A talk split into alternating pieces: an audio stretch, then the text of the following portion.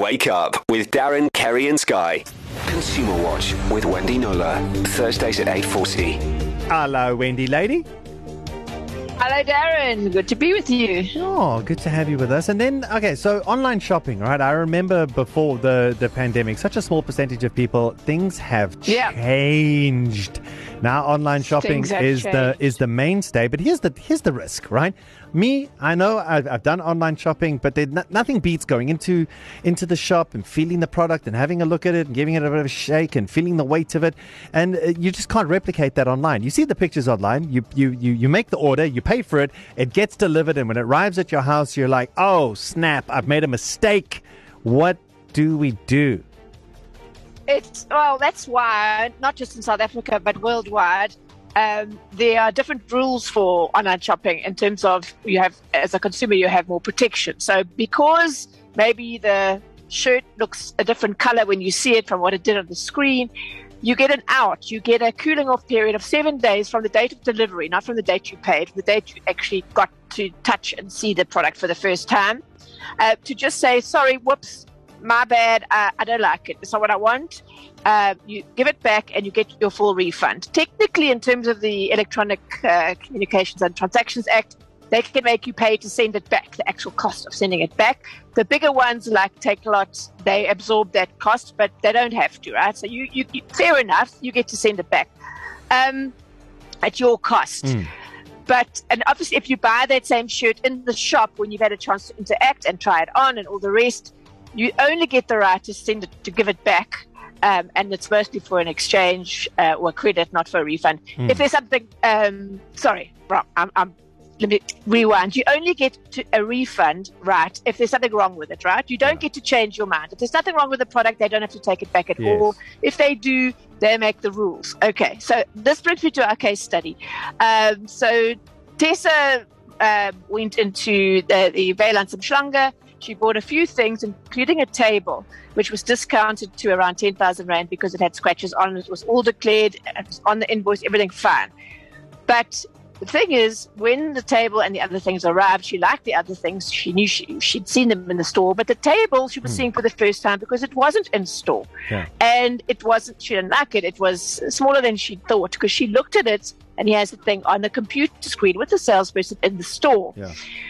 So when Huh. she first came to me with this, I said, well, you don't have a right of return because there's nothing. Uh, uh, being too small is not a defect. You agree to the, the scratches, but being too small is not an issue.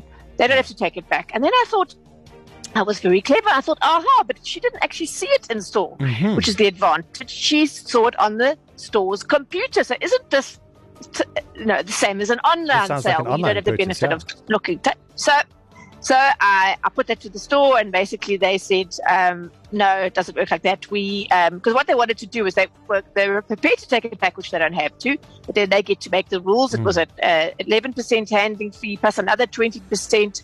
Um, but they waived the 20% because they said it wasn't properly communicated to Tessa. So that 11% they were going to take off.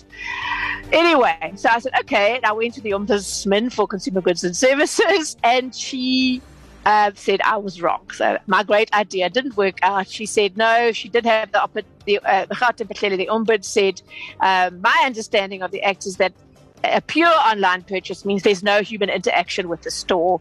Um, but in this case, the consumer was interacting with the uh, salesperson in the store, so it wasn't a pure, it wasn't the same as an online purchase, and thus technically the store doesn't have to take it back at all. If they do, they can make their own Yeah. rules, as in this case, handling fee, whatever. So. The, so for me, the thing is, if you're going to buy in store, Mm. have the and you know that you don't have the right to send it back if you don't like it when it's delivered. Um, make sure you know. I, I wouldn't go for the just look at it on the computer screen thing because it's the worst of.